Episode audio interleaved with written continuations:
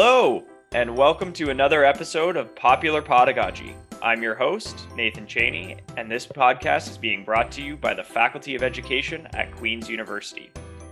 We're very fortunate today to be joined by a Queen's faculty member at the Faculty of Education and a researcher who's looking at uh, students with exceptionalities and how they've been affected during this pandemic. So I'd like to welcome on Ian Matheson. Ian, welcome to the podcast. Excited to be here, Nathan. Thanks for having me. Absolutely. So, Ian, obviously, over this past year, things have been a little bit challenging for everybody. It's been a little bit different for everybody. Um, you know, everything has has changed, and a big part of that has been the school system. And you know, we're filming this or recording this uh, at the end of May right now. We're in Ontario. There's a lot of discussion about, you know, what is the benefit of going back to school at this point in time? What is not the benefit? And you're looking back at the past year and also seeing, you know, who was affected and how was that affected. So can you tell us a little bit more about some of the implications that learning from home have had on students with exceptionalities and and on uh, individuals who um, maybe are not being brought up in that conversation or that discussion?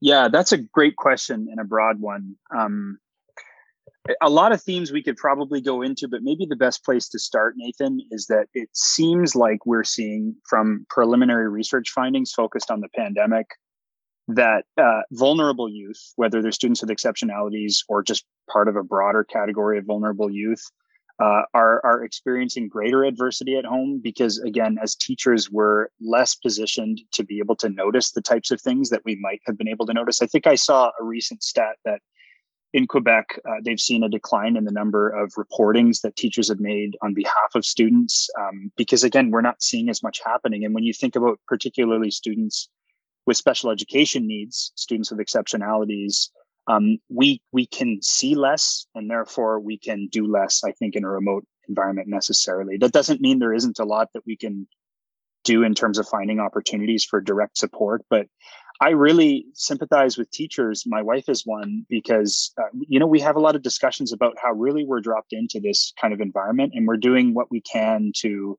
still have rigor in our teaching to follow the curriculum to allow students access but then also to balance that with understanding they're going with going through a lot of challenges right now socially and emotionally. And so sometimes that particular direct support tied to their iep or whatever it may be you're kind of negotiating that i think as a teacher and thinking well I, I, want to be able to focus on the academics but i also want to give the student some space. And so that's kind of almost like an extra accommodation that we didn't necessarily consider at least to the same degree when when schools were in person. So what would be some advice that you would have for teachers who are, you know, working through that type of situation and and trying to balance, you know, making sure that the students feel uh, emotionally healthy and and are, you know, cared for and and feel welcome but also ensuring that, you know, academically we're trying to keep up as best we can. I think trying to find time and space to connect individually with those students would be the biggest best piece of advice I could give. It seems like uh, a lot of us experience this collectively that there a lot of screens are black, uh, blank, and we we don't necessarily know if students are engaged or if they've just signed on and you know the mute uh, the mic is muted. And so i think it can be challenging to know what kind of experience we're having. And so just just like in person the best advice i think that any teacher can can take is connect with all of your students. And those with special uh, education needs are no different that i think we need to best understand what their challenges are and that can come through the iep and the iprc process and you know their history and academics previous teachers parents. But i think a big part of it can come from what their experience is you know how they're finding things. And, and that's why i think it's really important. And you know my, my wife has done this a number of times. I think a lot of teachers are doing this. They're finding time and space to connect to students and that seems to be making a difference because students are ultimately the ones signing on. They're the ones working through assignments and probably struggling to connect socially with peers because there isn't really space to do that. So i just think that check in where it's not public it's not in front of any other students it's it's really a one-on-one just as it would be in school honestly is is sometimes easier because in school if you have a student stay behind for a couple of minutes they may feel like oh i'm the student who has to stay behind or in class or the teacher has to talk to me quietly and privately and others are seeing that. You know through zoom and other online platforms other students don't have to see that. No one needs to know that that's that there's that connection being made. So i think in some ways it offers an opportunity for um, even more privacy and uh, and anonymity for students that are struggling with that compared to their peers. So one of the things that you mentioned earlier and and it kind of builds off what you were just talking about is that vulnerable students have been almost more vulnerable as a result of this. And one of the things that I was thinking about is, you know, we had a lot of students when I was teaching that the school was kind of their I don't want to call it a safe place, but it was a second home. It was a place that they could come and look forward to come to, coming to and and be comfortable at. And so during this pandemic, you know, how do you reach those students who are are looking to have that kind of escape or are looking to have that as a as an alternative to being at home. And I mean, all of us have gone a little bit crazy. I'm sure staying at home for as long as we have. It's not it's not unreasonable to then think about what that does to students who maybe are looking to have um, a different a different different atmosphere than than what they have at home right now. So uh, I guess my question is, you know, how can we reach those students and make it so that during this time we're actually able to to better support them too because as we've noted you know the equity gap can increase quite a bit when we get to this point and trying to minimize that also means trying to reach those students who who are maybe hard to reach right now yeah that's that's such a difficult uh, and important question a great question to ask nathan um, i wish i had a great answer for it but I guess what I think about primarily is that just reaching them is is the most important thing. So whatever it looks like, um, maybe is less important than us just trying to connect and trying to reach out and find time to say like, hey, listen, even if you're not able to make it to class, let's try once every day or every couple days to find five minutes together where we can connect. I think I think this is where we get into the space as educators of considering priorities uh, here and, and what matters most. And um, ultimately, of course, like there's a there's a pretty easy hierarchy there that we want students to be safe and happy and healthy and to be okay generally. And curriculum and um, meeting curriculum expectations probably are always going to be secondary to that. But like you say, when students aren't coming in every day and when, when we're not able to see if they're okay and, and see how well they're doing, and we know about the importance of you know having social connect- connections direct social connections when that's not happening i think we need to say that our teaching needs to change and focus more on just finding time to check in with students and get get the best sense we can of of how they're doing uh, what what their experience has been like at home what they're dealing with what their challenges are. Because again one of the big responsibilities we have as teachers is the duty to report when things aren't going well when um, you know whether that's because parents are absent uh, there's neglect happening or whether it's because parents are working as hard as they can and they just can't provide uh, what their students need like that's that's a reality too. And it's no one's to blame in that case but i think it's that's again where we have to ask ourselves what is our responsibility as educators? And in a lot of provinces and territories we're seeing these programs where schools are, are willing and able to provide access to internet, access to technology, and that type of thing. So we're hopefully eliminating that uh, possibility where students just don't have the uh, you know the economic means to be able to connect and access education ultimately i just think it's about finding a channel a direct channel to students and it's great if you know 70% of them are able to come online and attend class and engage every day and, and we we get a sense that they're doing okay but when there's this collection of students we're never hearing from, I think we need to take it uh, or put it to the top of our list as educators to say, okay, my job now is to find out what's going on with the student. Why am I not seeing them? Why am I not hearing from them? What's happening there? Absolutely. And I think you hit the nail on the head there when you talked about making that connection and and it's nice that it actually is a little bit more of a private connection but if we can have that connection between the student and the teacher you know that's a, a a trust factor that maybe couldn't be in existence when you like you said when they're having to stay behind after class or they're having you know, to do that in front of their peers. This is a much more private setting for them to build that trust and you know if you can get buy-in on either side that's a really a really big win. And and i want to spin this into a positive light here um, and not go too too far and too deep but you know that's one example of something that could be really good that comes out of uh, this pandemic and this and uh, not that it's a, g- a good thing that's coming out of the pandemic but it's a positive change in the way that we do things. Um, so I, I guess my next question is just looking at, you know, are there any other things that have been actually a positive about the shift to home learning for for some of these students? And um, is there anything that we can learn from this and then take forward as we move into the school system of the future, or or you know, how how has this pandemic changed what we're going to see in in schools in the futures to better support students? Yeah, great question. Uh, and obviously, it's it's nice to go to a positive place here because so much has been stressful and negative um, with this experience, this universal experience. A couple of things jump out to me. One uh, being that it seems like parents, uh, in some cases, are getting to know their children uh, better. They're getting uh, more time with them because they're at home, of course, with them, uh, and so I think they're seeing their child as a student in, in a way that they they maybe never had before.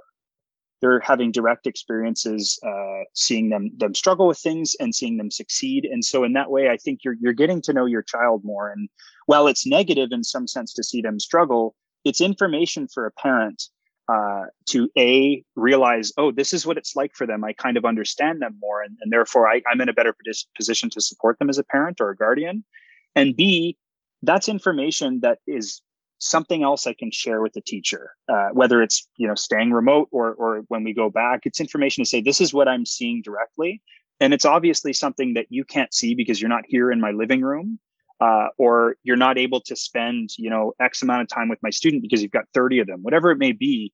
This I think gets into this place of the role parents and families more generally can play in supporting uh, the education of our students is that they can notice and see things that parents or sorry that teachers aren't in a position to notice because they've got a, a distributed responsibility you know across a group of students. So i guess that would be one uh, and two i think that these things more broadly represent opportunities. I think there's a lot happening here that again can be challenging that hopefully parents teachers administrators, all stakeholders are noticing that we can say, okay, these are things that really matter because we're noticing the absence of them now. We're, we're noticing the absence of you know social engagement for our kids, uh, how difficult it can be for them to focus online.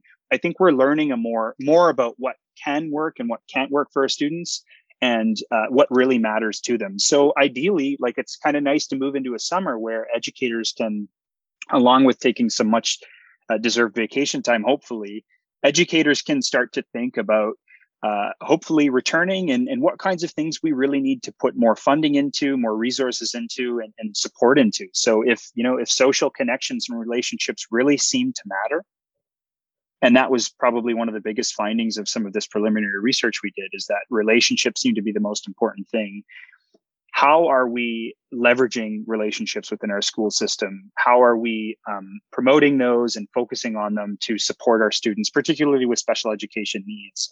You know, it's it's interesting. Like we're moving into this really exciting, positive space in the summer, but some parents we spoke to, particularly with children that have intellectual or developmental disabilities, they're moving into a space where um, their only social connection was the classroom because their kids maybe don't feel they really have any authentic or genuine friendships with students. So they go into the summer and those are maybe two months spent where they're like looking forward to seeing their classmates again or their friends again, right? Because they don't really have that outside of it. So it makes me realize again that like I'm I'm ever cognizant that the summer isn't the same for every kid. For me, you know, I it was a time where I could see my friends all the time, but for some of our kids, they don't have that put in place. And so I, I think it also pushes us in the direction of asking questions about what kinds of social programs can exist maybe virtually that can go on and don't necessitate having a teacher there to formally run program or whatever it may be just social relationships are so important for kids and when they're not something you can um, just have and create uh, easily, it's it's something that really needs focus and, and action on the part of educators, administrators, whatever it may be. Yeah, so I guess one of the areas that I was I was hoping that we would touch on is is that is that how can we take the information that we're learning like the importance of relationships and then apply it in a way that is going to help support the students as they move forward and you know we've had a lot of conversation about online learning. We've had a lot of conversation about you know what is here to stay and what's not. And i think that there probably will be some form of blended classrooms in the future. I don't think that what we've done during the pandemic is necessary even though many of us would say i don't ever want to see a zoom call again i don't think hmm. that that's necessarily the way that things are going to go. And i think you bring up a good point and that school is so much more than just the academics right? We have our classes we have our curriculum. We have our teachers who are trained in delivering that curriculum. But, you know, for as long as I've been involved in education, you've always heard about the hidden curriculum, or you've heard about, um, you know, the the social aspect of school, or the extracurriculars, and all of those things. For a lot of students, were taken away this year, and you know, you don't often think about the the positives that come along with it, which are that are students who maybe don't fit into some of those extracurricular activities, or students who don't have those easy connections in another way. You know we were kind of pushed into that through the online format and how can we take those students who maybe were able to benefit in this format or or who had more of an opportunity and bring that back to the classroom so that we're learning from what we've gained and we can we can build upon that. So i think that's a really good lesson that that you've kind of highlighted and i hope um, that we can continue to see that through your research there. Um, so going back a little bit now, um, in terms of special education, there's been a lot of uh, challenges over the past year and a lot of things that really have been um, exacerbated. And, and I know you've done a lot of work on this in the past, but for parents, it's been much more upfront this year, I think, even than in years past because they're they're there and they're seeing it and they're working through that with their child every single day.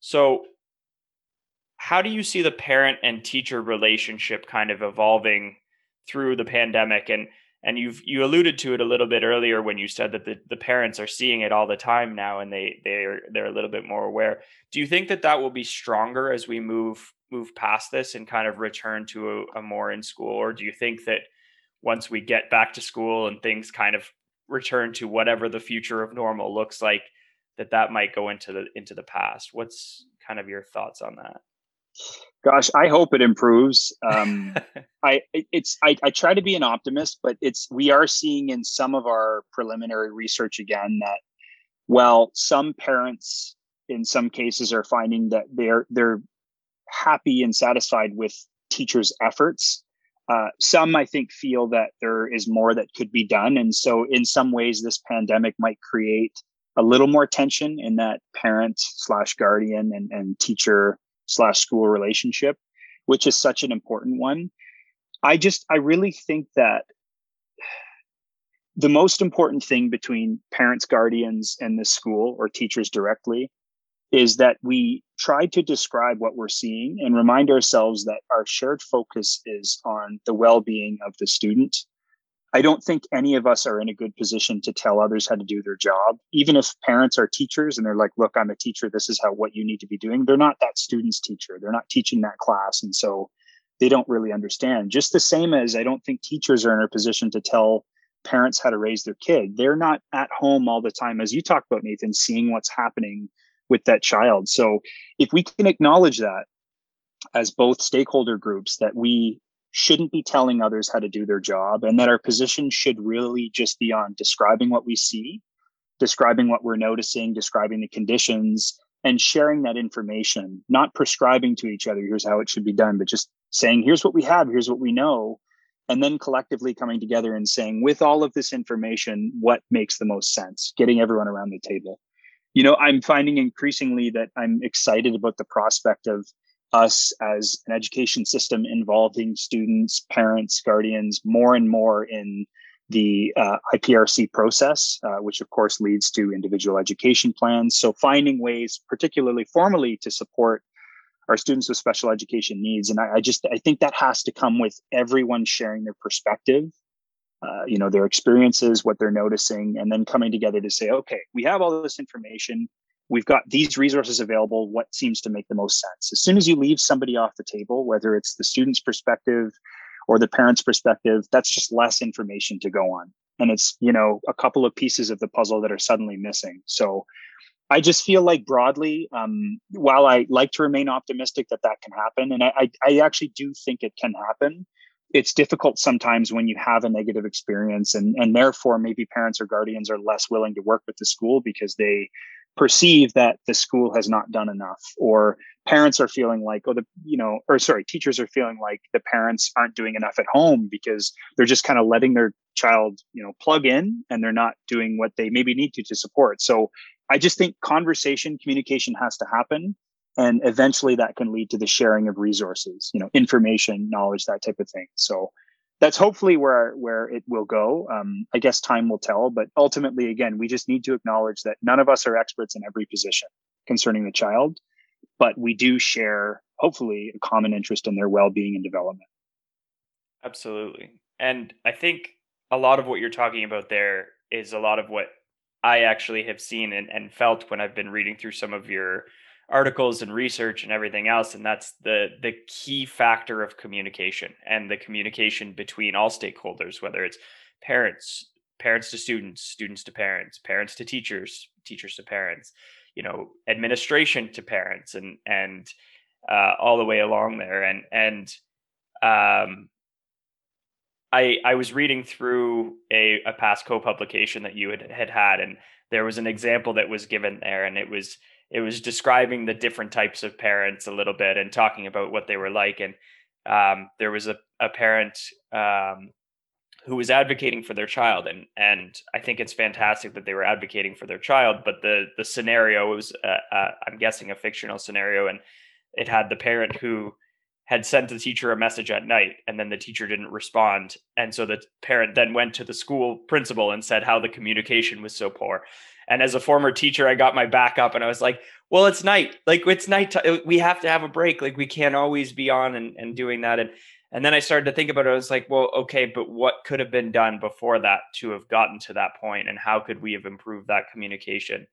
Um, and so i'm of two minds here as as as a former teacher and knowing how busy I was and how challenging it was to have that type of communication between myself and parents and and keeping that going I have the thought of okay well how do we how do we make that communication better without adding more work to a teacher? But then as a parent I can also see their side of it where it's well how do I know what's going on with my my child and how do I know what I can do there? So uh, what I'm hoping or what I want to ask of you is what are some ways that both sides can improve their communication while not adding to the plate of the other too too much? Because you know teachers are very busy all of the time and it's very challenging to you know carve out 20 30 minutes every day every second day you know a couple times a week to have those conversations, especially if you have student more than one student in your classroom who is on an IEP or who has um, this type of need. But at the same time, if I'm a parent and I'm a parent of a student that you know I need to have that information so that I can better support them at home. Um, again, going off what you're saying, which is assuming that all stakeholders are looking out for the best well-being of this child. You know, what is it that we can do that's better? Is there any solution to that? Yeah, you know, I um my kids are so young that I can't put myself in a position to say like here's how to parent an adolescent or, you know, a middle schooler, but I'll do my best here without um trying to preach too much because I think it's a great question, Nathan. One thing I, uh, I, also oh, recognize it's probably a million dollar question, right? Yeah. It's probably one of those things where if we had a, a bona fide answer to right. it, it would have been done by now. It's not a simple solution. So I I understand where you're coming from with that, but I you know it's a, I have I to put you in a hard spot. It wouldn't be fun. Fair enough. Yeah, no, I, I and I think it's a great question. Like it's a good exercise. I think that we should always be asking ourselves as teacher, what can I do this year to foster that relationship? Because I know it's going to benefit. Overall. Having more people involved is going to benefit, and the same in the same vein for a guardian or a parent. One thing that um, you know just to i guess praise my wife a little more which is important uh, i do think she's doing a phenomenal job and she gets this i think from other teachers and probably her own thinking but she is so willing to share her i think google classroom with uh, with parents. And anytime they've connected and said like just want to check and see how things are going she's very quick to say i've got everything up there uh, and it's got as much information as the students have. And um, I, I, really love that approach because it, it's kind of it's pulling back the curtain and saying listen there's nothing we're doing that i'm not okay with you seeing. You can see everything. So for teachers broadly opening up their teaching opening up what's happening in the classroom uh, so that parents can access i think is so important. And you talked earlier on about how we may have more of a hybrid or different kind of looking education going forward because of this experience we've had and perhaps the opportunities that have come from it so whether we have all of our learning online in Google Classroom or it's a newsletter or whatever it may be, I think teachers can ask themselves how accessible is what's going on in the classroom and the learning that's taking place in the classroom. How accessible is that to parents or guardians? Should they want to access it? Because again, every parent's going to be a little bit different in, in how much they get involved. But I think teachers can ask themselves, to what degree can I make that information available should they want to have it? that would be one thing I would say for the side of of teachers. And for parents, uh, it's tricky because again, like I said, I'm not there, and I, I don't necessarily have a great answer for that. But I suppose I think if parents were willing to reach out to their kid child's teachers and just say this is a bit about my um my situation. You know it doesn't have to tell specific details but just to say like my routine with my child in relation to their education is this. This is the degree to which we talk about it. Um, this is how much i'm usually involved. This is usually when they're doing their homework. This is what i notice at home. I think that's great and i don't think it's a lot to ask. Even if you have a lot of children you love and care about all of them and i think have a lot of valuable information. So to at least be willing to introduce yourself talk a little bit about your dynamic and context at home what things are like and then what you know about your child in a descriptive way not a prescriptive way, just to say, here's kind of the way things are for us and the way I understand my child. I think that can only help teachers. And again, you've been a teacher, Nathan, and you know that when you've got dozens of students, it can be hard to find the time, extra time to go through all those details. But what's nice about it is that, as you know, when as teachers we apply principles of universal design for learning and when we differentiate our instruction we don't necessarily have to do something specific for every child. If things are set up inclusively, uh, that can that can really help maybe most of our students. And so then it's only in a situation where we notice something is going awry, the student's challenged with something particularly, that we have that information available and we can say, well, now I might reach out to the parent. I know, you know, how they prefer to be reached out to. I know their work situation a little bit more. I've got this extra information. I can use that. I think it just it opens the door up for that kind of communication. I don't think teachers need to be phone uh, calling on the phone every parent or guardian, um, and you know certainly not all the time. I, I think that kind of thing. It's great when that can happen, but I think we need to again recognize, like in your situation, a weekend for a teacher should be the same as a weekend for for anybody. That people need a break from things, and that you can't be expected to respond to emails at all times. I think everybody needs to be able to recharge a bit and so again, it's just about having information accessible uh, to us on both sides so that it, it just betters that relationship, makes it easier to connect when that sort of thing needs to happen. And I think one of the key things that you mentioned there, and I don't want it to fall under the, uh, because there was a lot of important information that you provided there, but it's the way that we approach our conversations. Um, and so you you brought up the difference between descriptive conversations and prescriptive, and descriptive uh, is a much more approachable way I find of having that that conversation between two people. I I don't I've never met and I don't think I ever will meet a perfect teacher. And I would say that I have never met and I don't think I will ever meet a perfect parent. And the reason for that is because there is no prescriptive way of doing things. There is no this is exactly how you have to do it.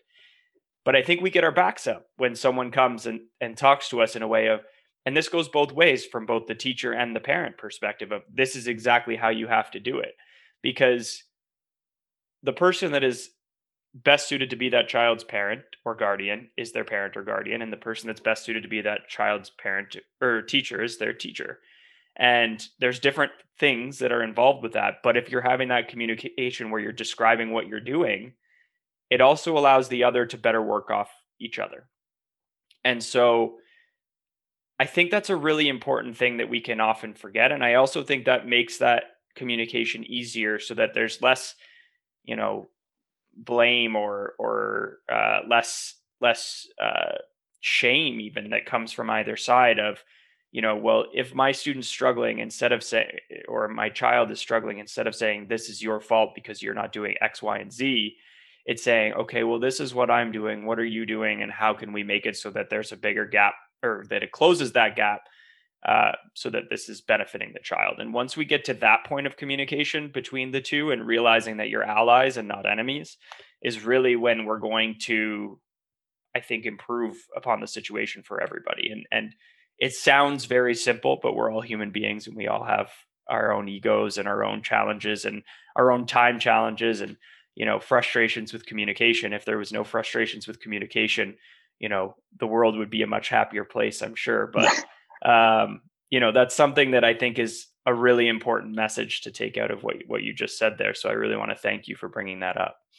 Yeah, and it, you actually you make me think of. I think you you raise an important point yourself here. That I'm thinking in that relationship, it's important to try to do at least two things. One, to get a sense of what information that other party has. So you know, teachers finding out what parents have, and parents finding out what teachers have. But also, I think it's important, and maybe this is one of the missing links is asking the question, help me understand your perspective. And when we don't do that and we just assume we know their perspective or we understand the situation, that's, I think, where you can run into tensions and the ultimate breakdown of these relationships. If you look to try to understand and ask, help me understand your perspective, not necessarily with that language, but coming from a place where you genuinely want to know what's it like to be the teacher of my child? What's it like to be a parent of this child? I think that can foster this kind of like bridge or relationship where it's like, oh, okay, we're trying to understand each other. I think that's ultimately where a lot of evil in our world comes from, right? Fear of the unknown, and and that can lead to discrimination, all kinds of things, violence. To me, it's about trying to understand the other and their position, and then trying to get some information from them to serve that ultimate purpose of supporting the child. So I, I just like how you put that, Nathan. Well, thank you. You know, I, I really went for it there, and that's that's what I was going for. Uh, we're going to take a quick break right now, but we'll be right back with more from Ian Matheson.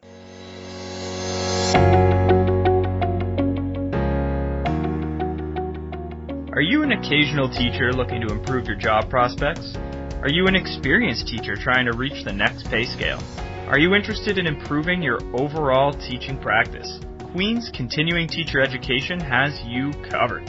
With easy to access online courses, you can log on to your course from anywhere you have access to the internet. Courses offered by CTE range from special education to technological education to safe and accepting schools. Queen's CTE courses work with your schedule, have supportive, expert instructors that want to help you succeed. Registration is fast and easy with no commitment to pay until the Friday before the course starts. What are you waiting for? Visit coursesforteachers.ca for more information or to sign up today. That's coursesforteachers.ca. All right, welcome back to Popular Podagogy. We're fortunate to be joined today by Ian Matheson, who is a researcher at the Faculty of Education here at Queen's. So, Ian, before the break, we were talking a lot about communication and how the parent teacher, parent administrator uh, kind of triangle um, can be improved, and, and also including the child in that communication as well. Um, and one of the things that we talked about is changing the way that we we communicate and, and looking at at how we're approaching each other. And I think that's another thing that we should talk about is how can we encourage more positive communication? Because oftentimes when there's there's communication between a teacher and a parent. It's often when something has gone wrong or where there's stress. But increasing that positive communication is something that might change that relationship. So can I can I ask you what are some ways that we can improve upon that? Yeah, good question. Um, I, I feel like again because we were talking about before the break that there can be you know this range of parenting styles and, and maybe even teacher styles too in terms of communicating with the other party. I don't think it hurts to start with a guide uh, that can be used for anyone that's looking to foster uh, or or you know just begin to build that relationship of the types of questions you might ask. For many parents again when they have a child with special education needs there's a point before there's an identification and then there's a lot of time after of course. And maybe before they know nothing about what autism spectrum disorder is or what a learning disability is. And so i think it would serve parents uh, and guardians well and everybody well really the student and the teacher as well. If there was some kind of guide where it was like these are the types of questions that you might want to begin to ask because again we sometimes don't even know what to ask. We don't even know the right questions. So having some kind of guide like that, I think would be helpful for parents, whether it's initial diagnosis, you're just dealing with this and finding this information out, and now where do you go?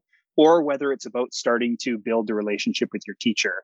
Again, some parents might never look at it and might feel they never need it, but I just think that having that kind of information as a starting place can be a really great guide. And it might give you pause to think, well, I was going to approach it this way now I might ask this question a little bit differently because the way I ask it might change the dynamic of our relationship.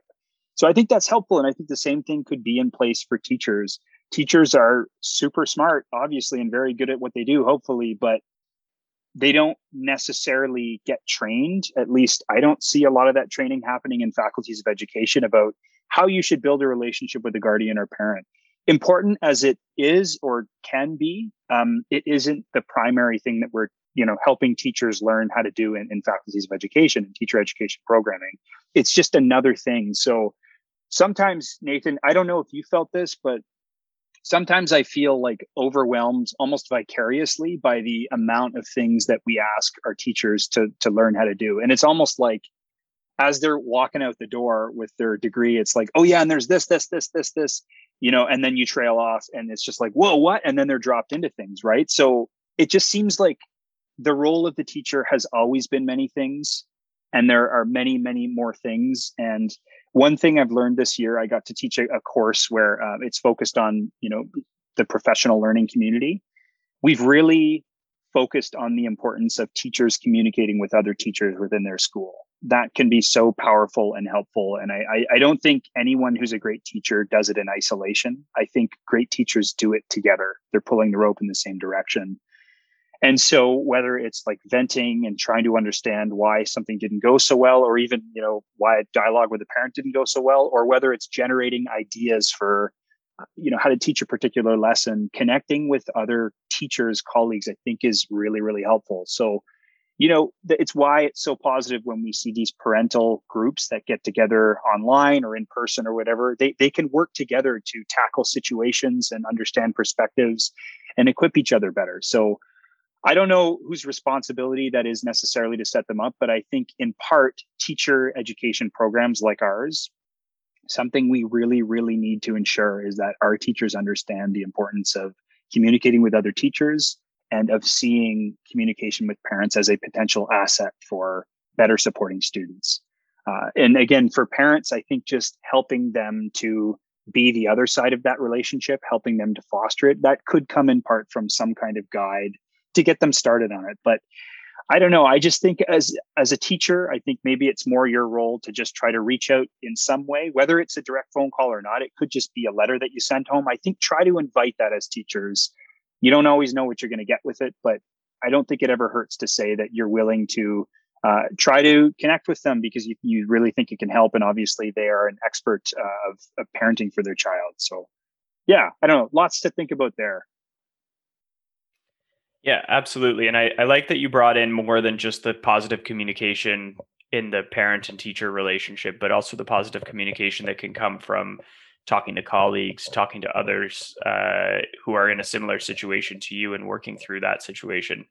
Because it's a way for you to have a, a, a resource network, whether you are a parent, whether you are a teacher, you know there there's groups of people that you can connect to and not feel on your own. And when you're not feeling on your own in any walk of life that's when you're not feeling as vulnerable or as overwhelmed. And you know i this is a completely different topic, but I I became a parent in the last year, and you know, one of the first things that we did is we joined like 14 different Facebook groups that talked about everything. And some of it's terrifying because you get all the scary things, but a lot of it is really good information. And you know, it's it's what prevents you from uh, doing things that you shouldn't do and and also helps you do things that help with the development of your child. And it's the same thing that goes for teaching, for parenting, for being an administrator, you know, having that support group, having these other people even if you don't uh, know them directly, it can be really helpful. So uh, I think that's a really good point. But we are going to go on a lighter note here. Uh, we've had a lot of serious conversation, and so we need to have a little silly. And so, as you know, uh, if you have listened to this podcast before, we often have a segment in our podcast called the Classroom Confession. And the point of the Classroom Confession is just to lighten things up. We do tackle a lot of serious topics on this podcast, but we also like to recognize that school and uh, education in general is a fun place and it's where we want to have fun and it's where we want to laugh and enjoy ourselves and so the classroom confession is also meant to to show the lighter side of things and so we ask our guests who come on who have some experience teaching who have gone through the education system um, to share a story that's uh, something funny or silly or goofy that has happened either in their classroom or while they were a student. And so, Ian, we ask you today: Do you have a classroom confession for us? Yeah, it's uh, it's like a, a little story that I found kind of funny at the time, and ultimately I think led to some some real bonding with my students. I was a, a teacher candidate here at our faculty many many years ago, and uh, we had I think some it must have been like a Halloween type event or something like that where we we asked teachers and teacher candidates to dress up just as students were going to. And uh, I was, I'm, I'm not the best at coming up with really creative ideas, but I remember at that time thinking like I had a grade six class, I think, and many of them were hockey players. And I'm not great at hockey myself, uh, but really enjoy it and come from like a hockey family. And so I was like, well, what I can do is I can dress up in, in hockey equipment. I think that would be really cool because I think a lot of students would like that I'm doing that. And it's kind of almost an over the top outfit when you put on like all of the gear because there's a lot as you know nathan. So i did that and uh, it was really cool because you got a lot of like shock from students seeing you dressed up and wearing a helmet and every, you look really big and all the stuff and that was great and I, I didn't think to bring like a change of clothes i didn't even think past probably the first 10 minutes of oh this will be cool because for the rest of the day, I sweat a lot as it is, but I sweat a lot more when I'm wearing the full gear and the classroom isn't necessarily very cool. So as I'm going through the day as a teacher, of course, you're getting within a few feet of students, leaning over their shoulder, helping, uh, you know, moving around, all this stuff. I think everyone became increasingly aware of the smell I was generating that was left on my equipment and probably new smells that I was generating just in sweating. So I think it became kind of a joke that for the rest of the day, like students were like hesitant to ask for my help and i would as a joke walk by a group of kids and they would you know gasp at the smell so it, it just became really fun and it became one of those things that you remember and i think i'm reminded of how one of the most important and powerful things we can do with students is, is share experiences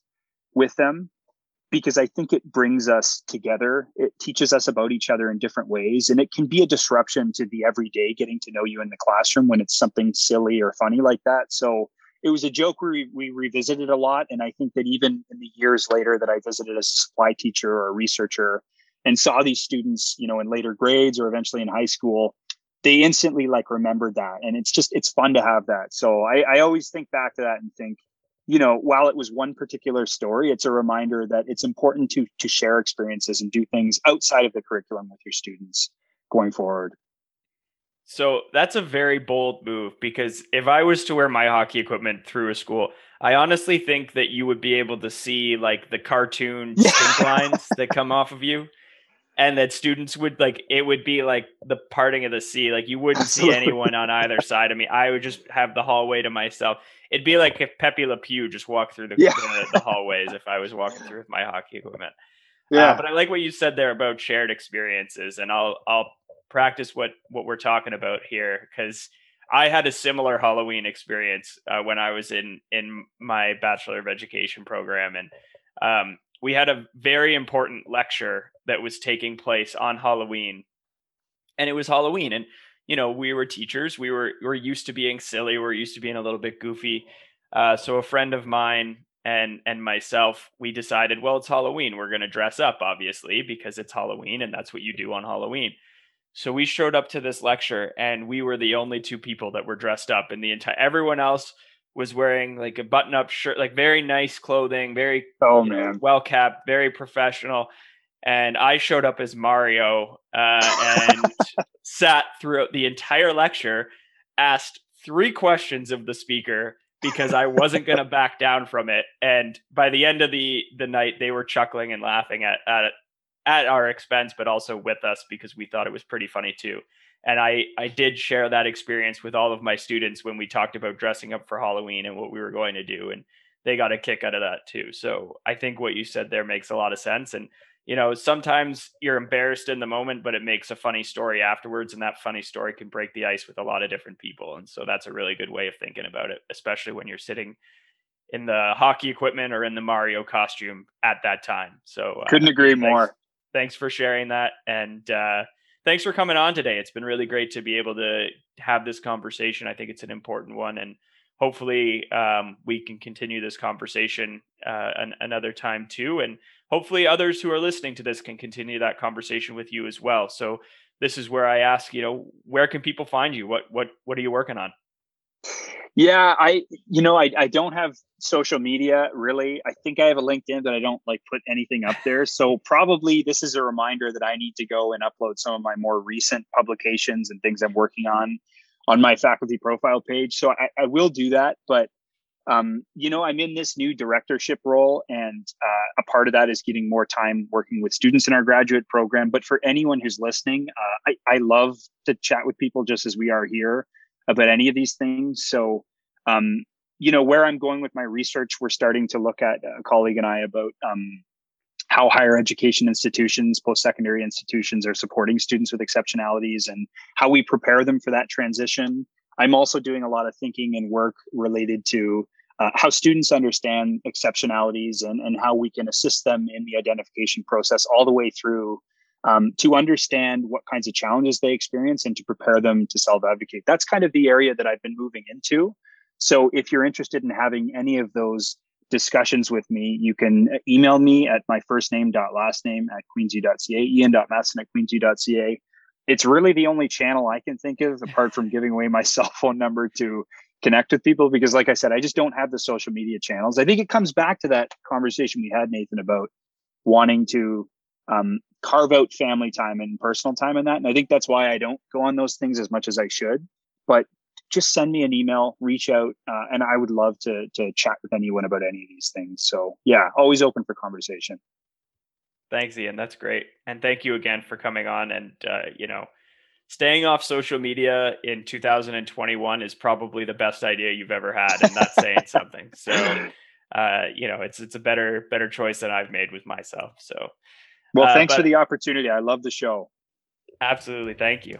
Uh, and that'll do it for another episode of Popular Podagogy. Uh, we'd like to thank our producer Josh for making us sound fantastic. Um, and you can, if you like what you hear and you're interested in hearing more, you can uh, find all of our episodes and subscribe pretty much anywhere you can get your podcasts on Google Play, Stitcher, uh, Spotify, Apple Podcasts, CFRC website, Faculty of Education website, and probably more. Uh, thank you for listening, and we'll see you next time.